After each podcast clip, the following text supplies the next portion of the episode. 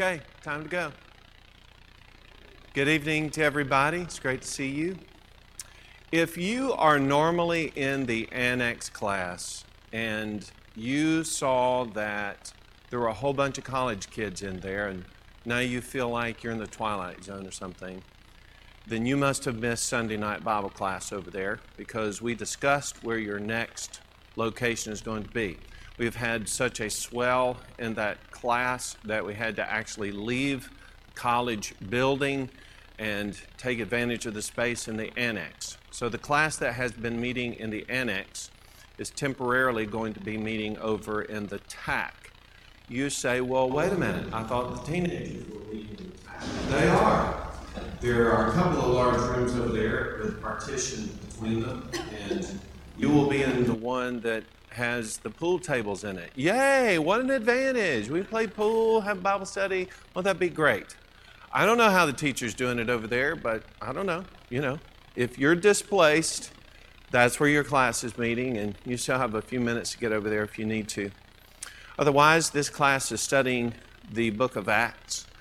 And I'm going to begin looking with you at this list of people who are sick, and we're going to be praying for them. Irene Baker has terminal cancer. That's Melinda Hester's mother. Martha Eaton has been recovering well with her foot. She had a doctor's appointment today. The boot is off.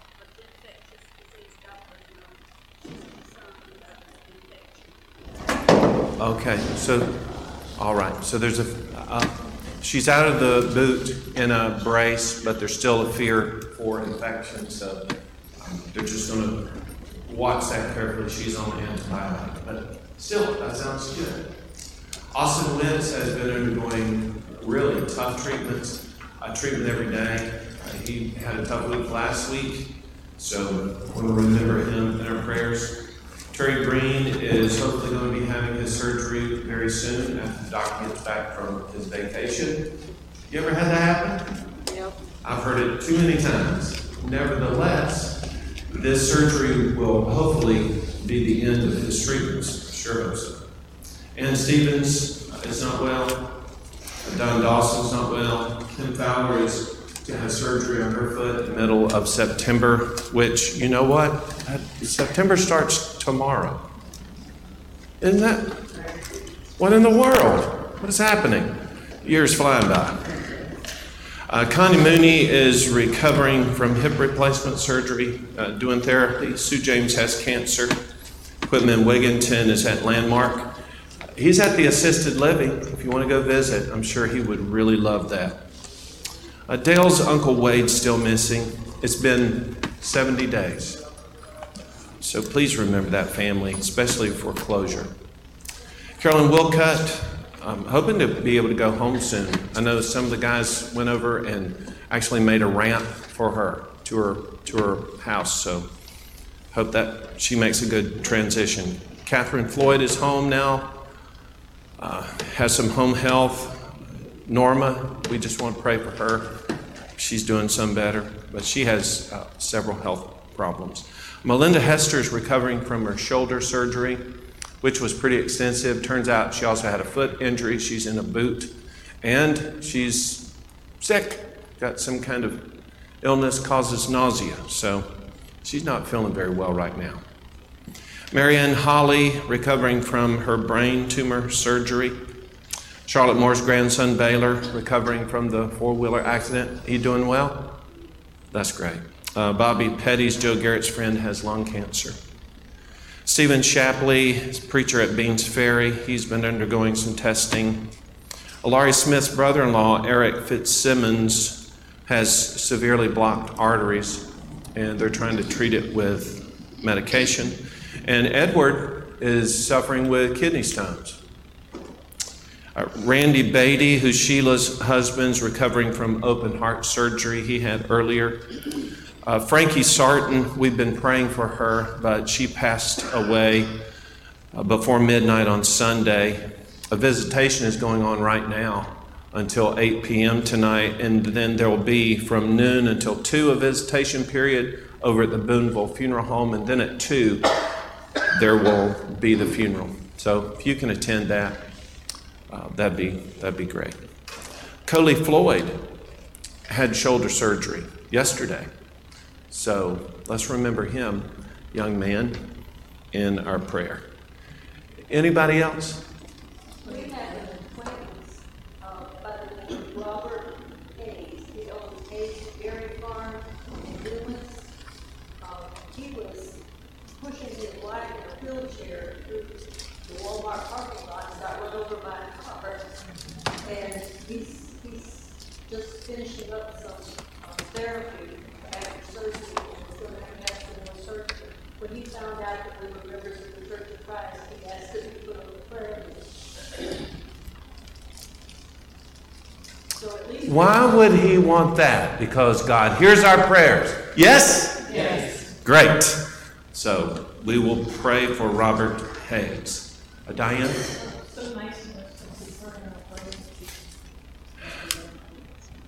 Sue's got a lot of different kinds of infections that she's dealing with right now. Just doesn't feel well. You think that stops her from the various works that she's doing? No. Okay. And yes, Rick? My mom's Laura Warner. She had a drug test, but she didn't have COVID. She didn't. Yeah, she's just trying to get over the hump. She's 93. She's sent over with it. It takes a little bit of time to get over the hump.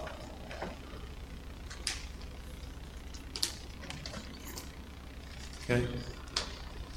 I see some of you that have been out your back, and we're glad for that. You've probably been on this list at one point or the other, so we're glad to have you back. Okay, we're going to sing a song together and then have our prayer and begin our study. Number 557. Ken, yes? We ought to remember those people in Jackson, Mississippi. They're in a lot of trouble. The flooding and lack of they've got it listed as water. National disaster. They showed on TV the water went in run out of the shower head and that's just about all over the whole city. The water gets going. This is the United States, yes? Yeah. Seems impossible, but things happen, right?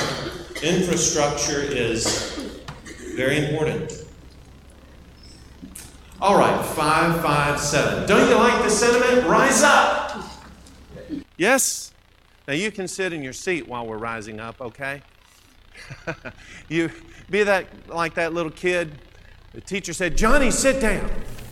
So Johnny sat down, and she looked at him because he looked like he was calculating something. She said, what are you doing, Johnny?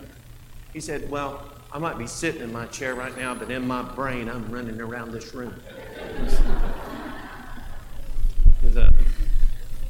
That's what we're doing, right? Yeah, Johnny gets blamed for a lot of stuff. Rise up, O men of God.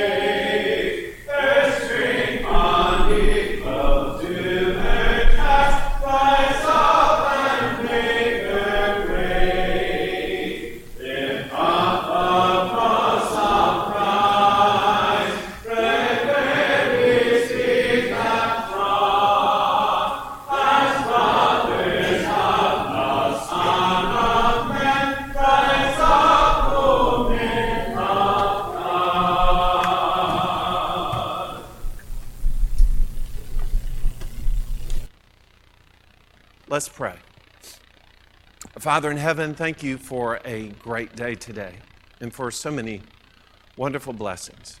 Thank you for this blessing to assemble here and to spend time with one another in fellowship, to see how one another's week is going, and to study from a portion of your word. We pray all these things are just going to build us up and motivate us to do what we sang about, to rise up. We pray for these people who are sick, and some of them have been sick a long time. So, Lord, we're really concerned about them, and we're just praying that they'll recover and do well with their treatments. Bless Irene Baker, that she'll have good days with her family, good quality days. We pray for Martha Eaton in her recovery, and we pray that the news she's gotten is just an indicator that she's making progress. Bless Austin Wentz and strengthen his young body as he's going through just a very difficult series of treatments. And be with Terry Green as he's preparing for his surgery that he's waited for a long time. We pray it's a success. Bless Ann Stevens and Don Dawson, both of which who just aren't doing well. They're sick. Bless Kim Fowler in anticipation of her surgery, and pray that she'll not be discouraged, but look forward to this surgery as it can be the means of promoting healing for her. Pray for Connie Mooney and her treatment, for Sue James and her battle with cancer. Bless Quitman while he's at Landmark. Pray for the Davis family that just some kind of news will bring some closure for this family. Pray for Carolyn Wilcutt and her recovery, Catherine Floyd and hers, and we're glad she's able to get home. Bless Norma that she'll have good days. Bless Melinda Hester that she can recover from all these injuries and sickness now that she's dealing with. We pray for Marianne Holly in recovery from the brain surgery. Please be with Baylor as he is recovering from his injuries. Pray for Bobby Petty and his battle with lung cancer.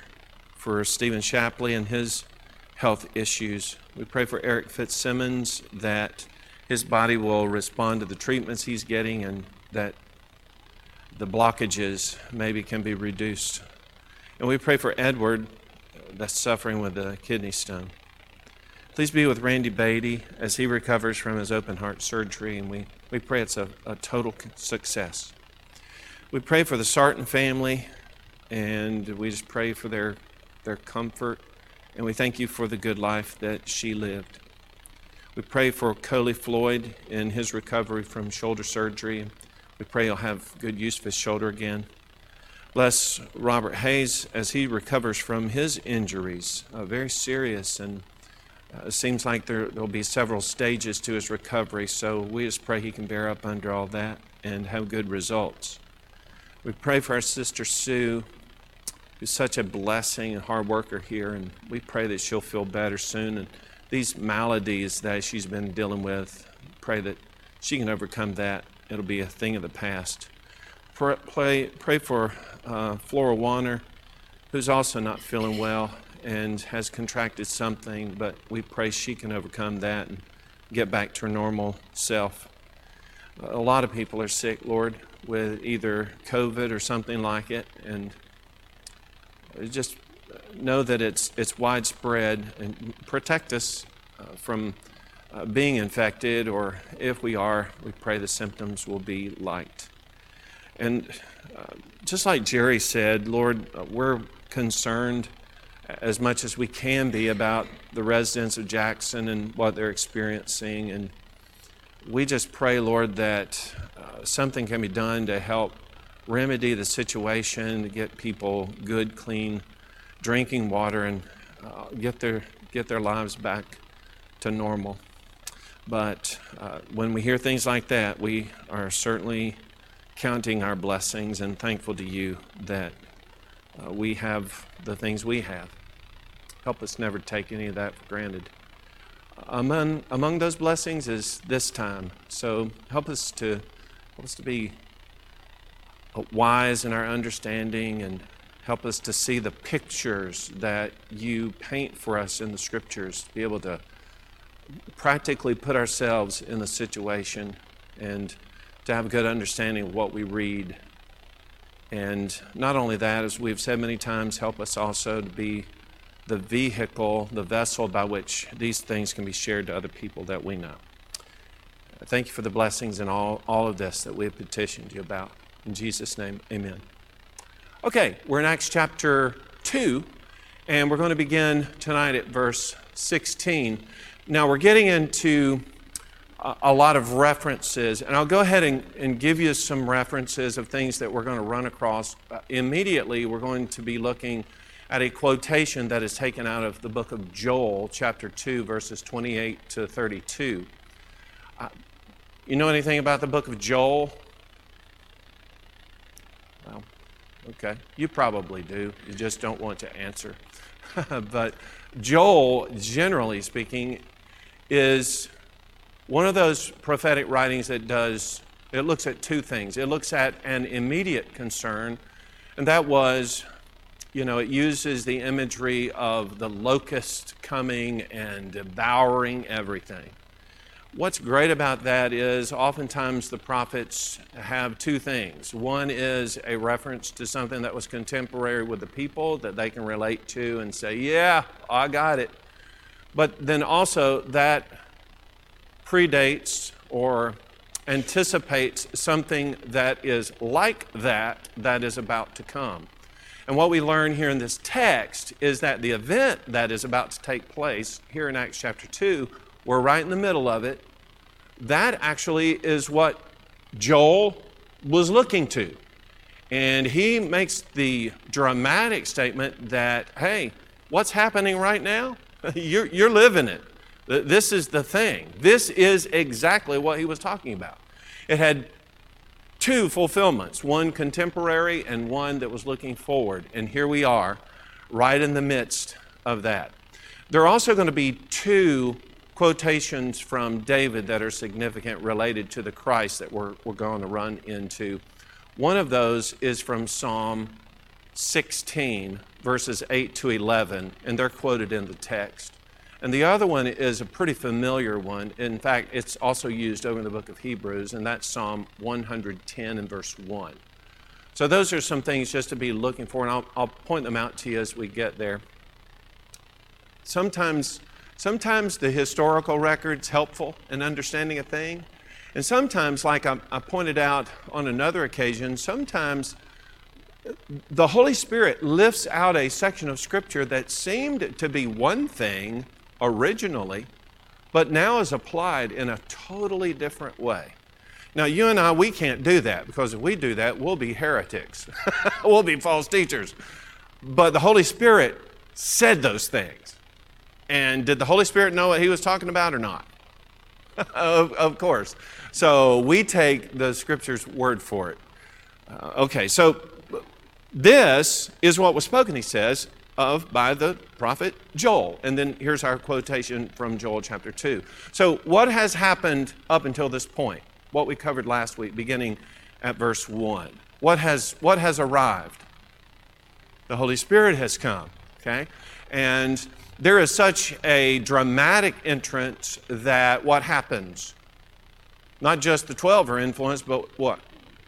Oh, man, it is such a this huge gathering, right? So God is orchestrating this entire event. And given that this is one of the three primary feast days in which all of the Jews have come together, this is going to be the moment in which Israel is going to receive the preaching of the gospel. And get this, we get accustomed to maybe hearing this message a lot. They're hearing it for the very first time. And God pulls out all the stops. So he says, let me tell you something. This is an event that had been anticipated. So here's what Joel has to say about it. It shall come to pass in the last days, says God, that I will pour out of my flesh, or out of my spirit on all flesh. Some people have made a big deal about that particular phraseology. We're going to be talking about the Holy Spirit in a moment, whether there's an indwelling or not an indwelling, which is an interesting debate that people get into. And they would look at this particular phrasing right here. When God was pouring the Spirit out, literally He was pouring out of my spirit, as though the Spirit is injecting something from to, okay? I will pour out of my flesh, or out of my spirit on all flesh. Your sons and your daughters shall prophesy. Your young men shall see visions. Your old men shall dream dreams. And on my men servants, on my maid servants, I will pour out my spirit in those days. You say different phraseology, yes. But in the original language, no. I will pour out my spirit in those days, and they shall prophesy. I will show wonders in heaven above and signs in the earth beneath, blood and fire and vapor of smoke. The sun shall be turned into darkness and the moon into blood before the coming of the great and awesome day of the Lord. And it shall come to pass that whoever calls on the name of the Lord shall be saved. You ever heard any phrasing like that? You ever study the book of Daniel? Just, humor me. Just go like this. And I'll go, okay, great, you did. Daniel has a lot of imagery like that. You go to the book of Revelation, guess what? It's got a lot of imagery like that. Actually, if you will go to the depictions of the destruction of Jerusalem, covered in Matthew, Mark, and Luke, guess what kind of language you find? Very same kind of language. This is describing events that are doing what to the status quo? Kind of like the accusation that is made that these are they which are turning the what? World upside down. These are people that are changing everything that we know, and we feel uncomfortable about it, so what we want to do is stone them to death. Okay? That's how we will resolve this issue. We will throw them in prison. We will stone them. We want this to stop. But this was God's intention, yes? Because things are about to change. When 70 AD came, do you know what happened then? Okay, the temple was destroyed. For all intents and purposes, Judaism as a religion ended in 70 AD. God gave Israel an opportunity to do what? Repent, obey the gospel. He's pulled out all the stops. He gave them, from this point until 70 AD, he gave them 40 years. You ever heard that amount of time before? Yeah, they left Egyptian bondage. And what happened to them? They wandered around in the wilderness for 40 years. What was supposed to happen during that period of time? They were supposed to transition from a faithless kind of people that were ready to go back to Egypt, didn't want to take the promised land. They went from unfaithfulness to a people of great faithfulness. In fact, I kind of find it amazing, even though we have that incident when they go into the land of promise and they go against the city of Jericho and they defeat it. The next thing is they go against Ai. They are defeated, but it's only because of, listen now, of one person's sin. One person. It's not like there was an outbreak. So for the most part, what were these people? They had transitioned, right? And the same thing, the same intention was going to be for Israel. However, however, the gospel was intended not just for the Jews. Who else was it for? It's for the Gentiles as well. We'll see the gospel not just initiated here, but also going to be initiated among the Gentiles. All of these things are happening, he says, in the last days. When are the last days? Okay, here we are, right? There was this transition. Now, there is also the idea that the last days were the last days of Judaism, which then effectively would have ended when? 70 AD. After which, what? We just have the church, yes? Up until that point, what were people able to do because apostles still lived among them? Well, let's see. Your sons and your daughters shall prophesy. Your young men shall see visions. Your old men shall dream dreams. He describes events that seem fanciful. However, the book of Acts is full of what? These things happening, right? Which are a direct fulfillment of what? Joel chapter 2, because he said what? This is what was spoken by the prophet Joel. This, not something otherwise, this is it, he says. So that's a big deal. Men of Israel, hear these words. Jesus of Nazareth, a man attested by God to you by miracles, wonders, and signs. That sounds like Hebrews 2, 1 to 4, doesn't it? Where God testifies about Jesus. But he has been attested by God by these things that you saw, which God did through him in your midst, as you yourselves also know. Wait, stop right there. Okay, so there was the Passover. What happened on the Passover? Jesus was nailed to the cross, okay? Who saw that? Probably these very people. Because remember, I mentioned to you, it's only 50 days. If you live, though, in a far reach of the world as a Jew, what would it be better for you to do? Just hang tight in Jerusalem, right? Because after all, we're all family, aren't we? Isn't that the beautiful thing about the tribe system? We're all family.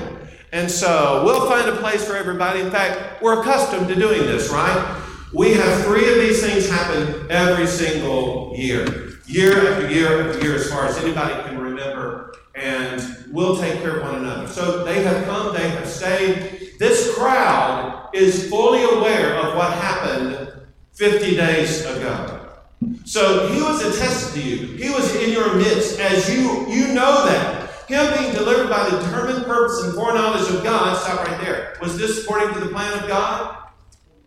From the very beginning, Ephesians chapter 1 nails that picture. This happened before the foundation of the world, the plan of all of this. So the plan was in place. Oh, question, who actually, with a callous heart, carried through on the plan? Well, God, it was God's plan, but you people right now in the audience, you within the sound of my voice, you're the ones that have taken with lawless hands and crucified and put to death, whom God raised up. Right? Put him to death. When you put him to death, he's supposed to do what? He's supposed to stay dead. The crowd cried out three different times, crucify, crucify, crucify. Did they want him dead? Absolutely they did. But he didn't stay dead. You crucified him, you put him to death. But God, the very one who demonstrated, attested to you that he was his son by these miracles, wonders, and signs, that very same God is the one when you killed him. He raised him up, having loosed the pains of death, because it was not possible that he should be held by it. What was going to stop the church from coming into existence, by the way? Not even what? Not even the gates of, literally, Hades, which is the gates of death. Was death going to stop? We killed Jesus, therefore we stopped his plan. Is that what happened? No, because all of this was according to God's plan. Can, by the way, not just this, but anything. Can you stop God's plan? No. You may decide you're not going to be a part of the plan, but what will God do? He'll just use somebody else. If you fail, God is going to see his purposes carried through. So, you were crazy if you thought you could kill him and he would stay dead. David says concerning him, I foresaw the Lord. Okay, this is your text from Psalm 16, 8 to 11. And he's going to establish the fact that, you know what, I know you're standing there or sitting there, however, whatever your posture is, you're kind of wondering, seriously, is he really alive? Is that possible? Well, David spoke about that. He said, I saw the Lord always before my face, for he is at my right hand, that I may not be shaken. Therefore, my heart rejoiced, my tongue was glad, moreover, my flesh also will rest in hope. For you will not leave my soul in Hades, nor will you allow your Holy One to see corruption. You have made known to me the ways of life. You will make me full of joy in your presence. Wait a second. Seems to me now. This is interesting, and I love this because, like, if you were trying to debate one of the religious leaders of the time, You might tap some of those old prophets or something. You'd really go deep, maybe. If you want to talk to the masses, you use the scriptures that they know. Yes? You want them familiar with it. You'll use them. Did Israel know about the Psalms? What were the Psalms used for? It was the Psalm book of Israel. Those folks sang these things continually. Have you ever, you've probably been in one of those Bible studies or studies where you took some of the Psalms and you went verse by verse and really got to understand it. When you did that, you probably came away and said, I've sung that song 100 times, and I never knew that this is what I was singing about. Boom, right? Oh, by the way, you know that Psalm 16 that we all love so much?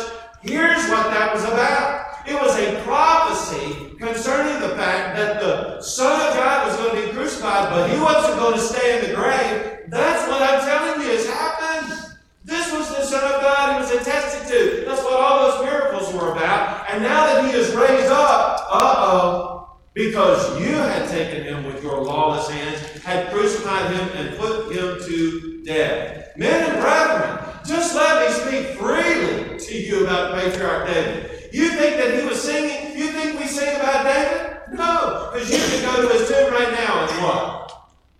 You could see his bones, or at least the dust from his bones. Let me speak freely about that. He is both dead and buried. His tomb is with us to this day. So he wasn't talking about himself, but being a prophet and knowing that God has sworn with a oath to him that of the fruit of his body, that is a descendant, according to flesh, he would raise up the Christ, sit on his throne. He foreseeing this, spoke concerning the resurrection of Christ, the very one you put to death, that his soul is not left in Hades, nor does his flesh see corruption. This Jesus God's raised up, which we are all witnesses. We all who?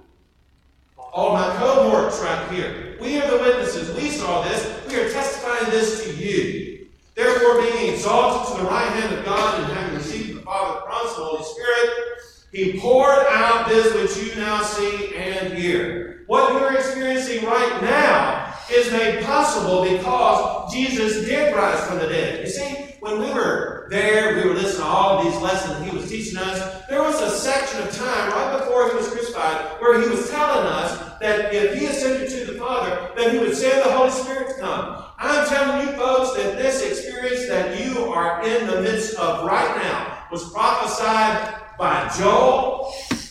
Even David prophesied about it, not himself, but about the Son of God. And now everything, even the coming of the Holy Spirit, is all according to the determined purpose and the foreknowledge of God. God's poured all this out, and you are the ones.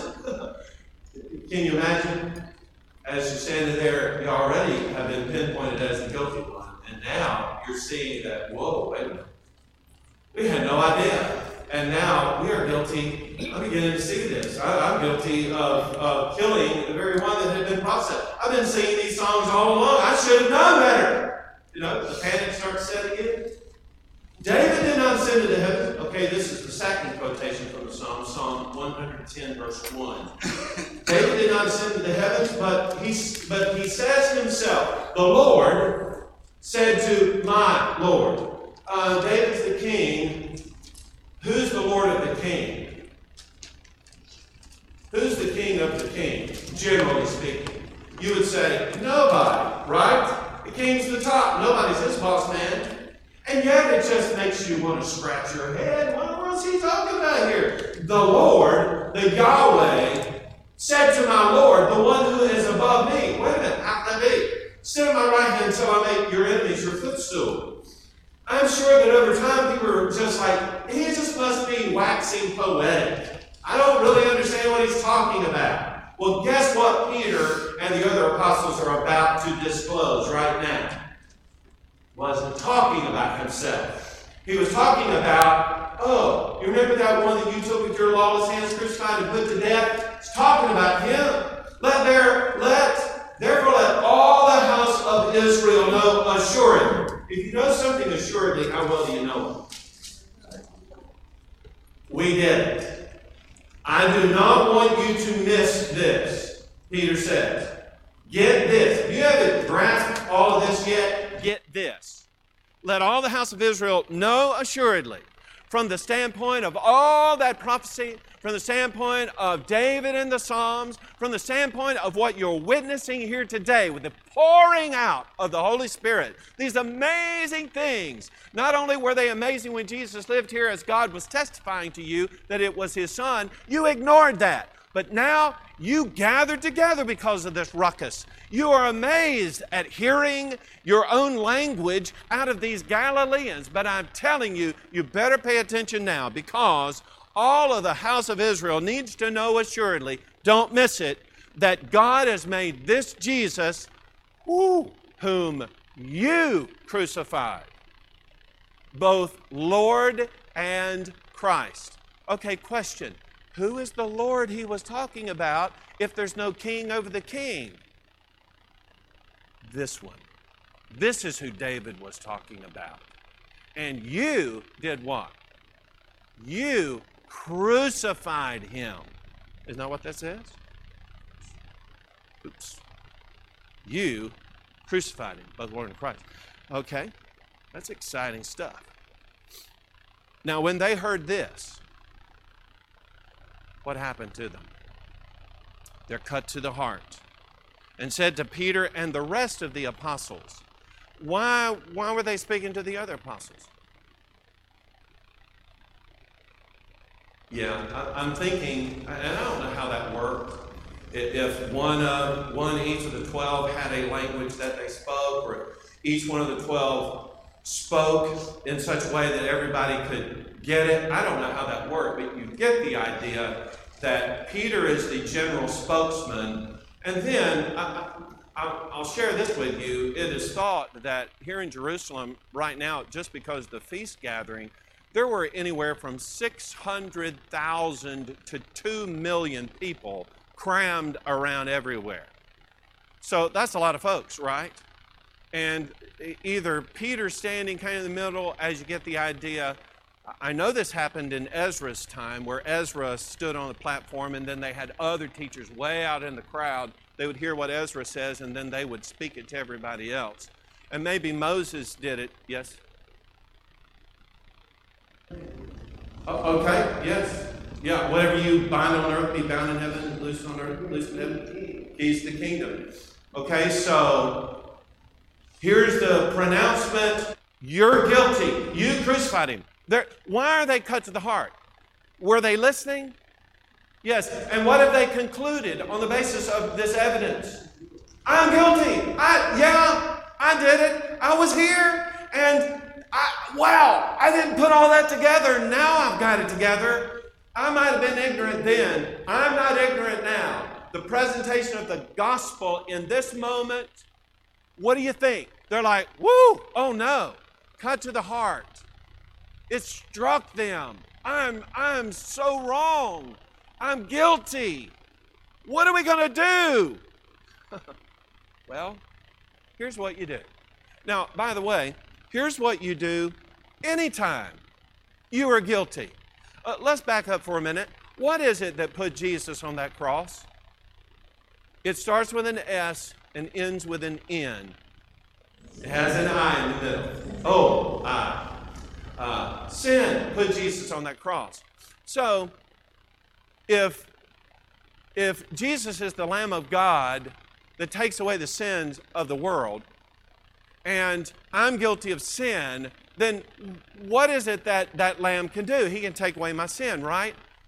But also understand this. He's the one that went to the cross because of my sin. So, who put Jesus on that cross? Well, yeah, the Jews did, but I did. All of us did, but let's just get real right here. You ever commit a sin? If you ever committed a sin, it was that sin that put Jesus on the cross. Here's something that is, to me, this is as shocking of a thing as what they would have heard on that day. So I'm just going to lay it out here. If you are a child of God, a Christian who has taken advantage of the blood of Jesus, but you are in the habit of continual sin, you know what you are doing to Jesus? You're crucifying him all over again. And here is Peter saying, you are guilty. You have crucified him. How ought we feel when we come to the realization that we're guilty? We ought to have a conscience that is touched. So what do I do? And Peter said, repent. That's the first thing. What does it mean to repent? Okay, you're going to change your ways, but sometimes people change their ways, but it's not God's way, right? I've been going in this way, it's not the right way. I'll just go a different way. That's not exactly it, is it? So yeah, I'm going to change my ways, but what way am I going to go now?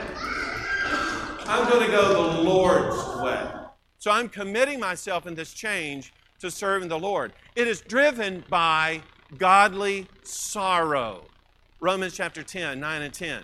Godly sorrow is what drives me to have this cut in my heart. I can't believe I did this to God. I'm guilty. He told them to repent and let every one of you be baptized in the name of Jesus Christ for the remission of sins. How are your sins remitted? Repentance and baptism. How do I know that? It's right here in the Scripture, isn't it? Isn't that simple? What do we need to do? He says, let me think. I don't know. No, repent and be baptized. Baptism, unfortunate translation here, they actually made up a word. Baptism is not originally an English word. It's a Greek word that was transliterated for us. It was made into an English word. The word baptizo literally means to dip, plunge, or to submerge. It doesn't mean to sprinkle or to pour water on it. It's a word that has a meaning. So to be baptized meant to be immersed. We find out in Romans chapter 6, that's a burial, right? You killed Jesus, what needs to happen to you? Well, you want to be forgiven of that? You need to go in that grave with him. Might as well just go on that cross with him spiritually. So they were baptized in the name of Jesus Christ for the remission of their sins. He says, you'll receive the gift of the Holy Spirit, for the promises to you and to your children, those who are far off, as many as the Lord our God will call. Well, we're being inundated. We will pick up right here at verse 38. Now, we're also going to use this as a transition. I told you that there are 9 instances of the gospel being preached and conversions as a result. This will be number 1 in that series. So these first 2 chapters were a segue into what we're going to learn here, beginning at verse 38. All right, thanks for your attention.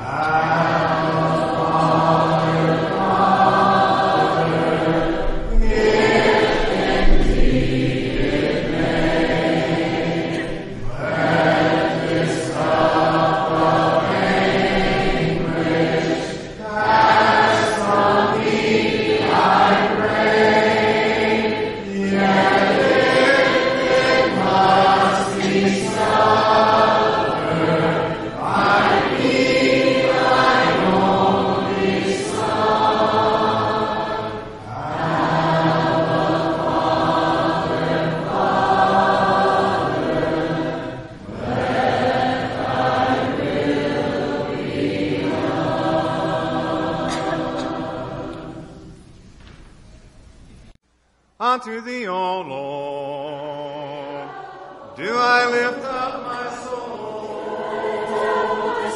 unto thee, O Lord, do I lift up my soul.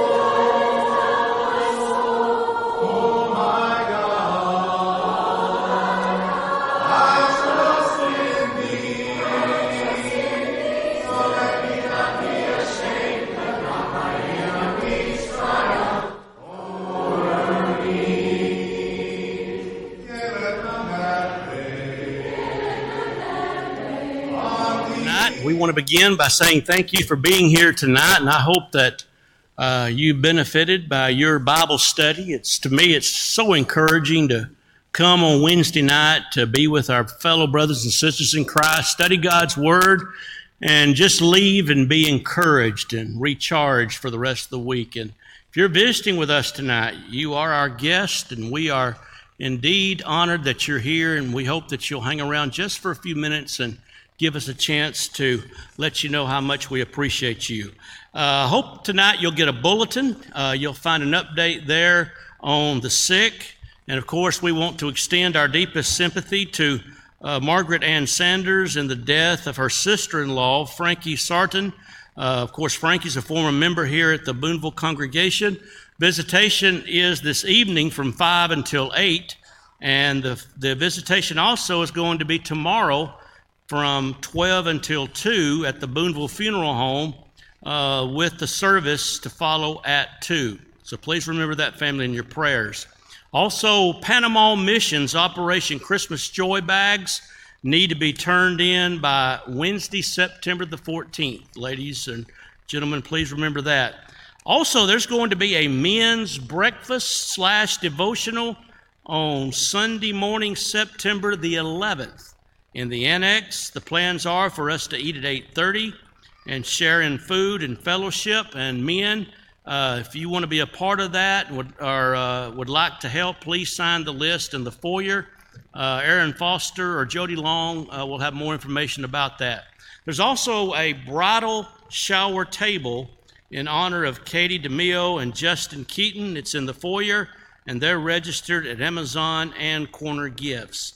I don't know if you really read your bulletin tonight or when you get it on Wednesday night, but I hope you'll take special note of the information there about what's called Polishing the Pulpit, PTP 365. Our elders have arranged it for us to have access to all the lessons that have been presented not only this year but in years past in Polishing the Pulpit. There are literally thousands of lessons by hundreds of different speakers on a variety of topics, some topics maybe you've never even thought about.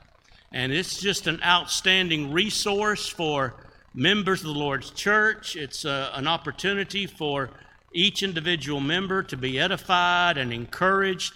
And so I hope you'll take advantage of this and register for it.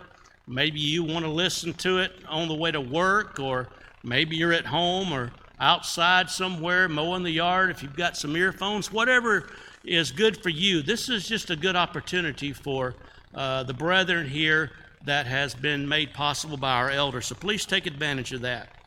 I hope you'll come back Sunday. We'll have worship together at 9:30. And then, of course, we'll have our Bible classes at 5 o'clock. We'd love to see you then. For our devotional tonight, Brother Ken is going to be leading our singing, and Gibson Foster will dismiss us in prayer.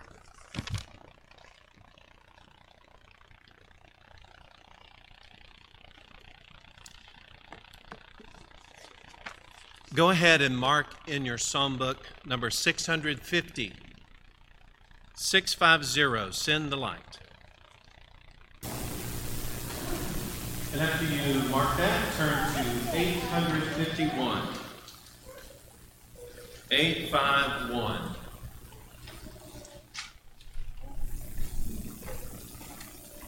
Sunlight on me when the sun is over.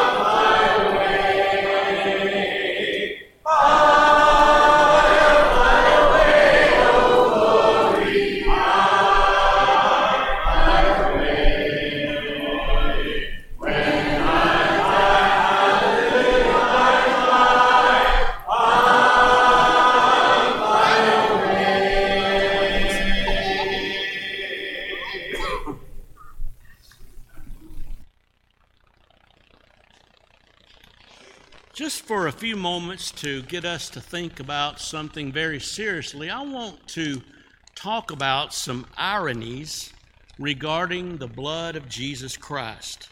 The first one is the blood that cost him his life means life for me. The blood that bought him pain and shedding that blood brings eternal peace for us. The blood loss that surely caused him sickness and maybe fever heals my sin-sick soul. The blood that was lost to him is gain to me. The blood that was hard to see on that day is a beautiful sight for my eye of faith today. The blood that was shed in wrath by man reconciles man to God. The blood that poured out from his wounds binds up my wounded soul. The blood that was shed to his shame brings me the highest possible place of honor. The blood that came from an unblemished, perfect sacrifice is essential to cover my blemishes and imperfections. The blood from the Son of God makes me a child of God. Blood and water came from Jesus at his death, but I contact his blood through the waters of baptism, Romans 6 and verse 4. Now the Bible says in Ephesians 1 and verse 7, in whom we have redemption through his blood, even the forgiveness of sins. And so tonight as we sing this song of encouragement, I hope you'll think about the blood of Jesus and what that blood means to your life, and how it blesses your life in so many ways. It may be tonight that there's one here or more who has never been washed in the blood of the Lamb, and you are still stained by sin. Tonight, if you'll come and obey the gospel in simple trusting faith, repenting of your sins, you can be immersed in water tonight for the forgiveness of sins as you contact the blood of Jesus. And so tonight, the invitation is yours. If you need to respond, we ask that you come now while we stand and sing. Let the top comes ringing on the restless waves in the light, in the light. There are souls to resting, there are souls to stand, in the light, in the light, in the light.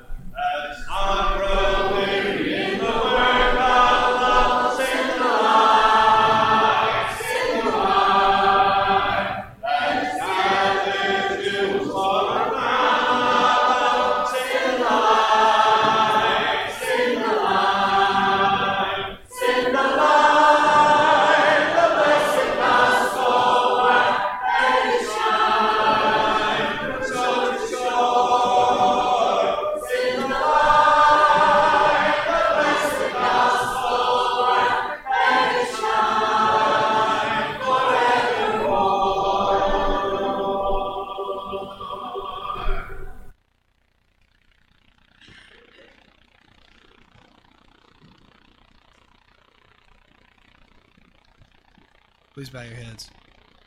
Dear most loving and gracious Heavenly Father, thank you for letting us come here today to study your word, Father. Thank you for everything that you've done for us. Thank you for letting us live in this great country to worship you without fear of persecution, Father. Thank you for letting us have this great church family that we do have, Father. And most importantly, thank you for sending your Son to die on the cross for the remission of our sins, since we know he is the only way we can get to heaven is through him. We love you so much, and in Jesus' name we pray. Amen.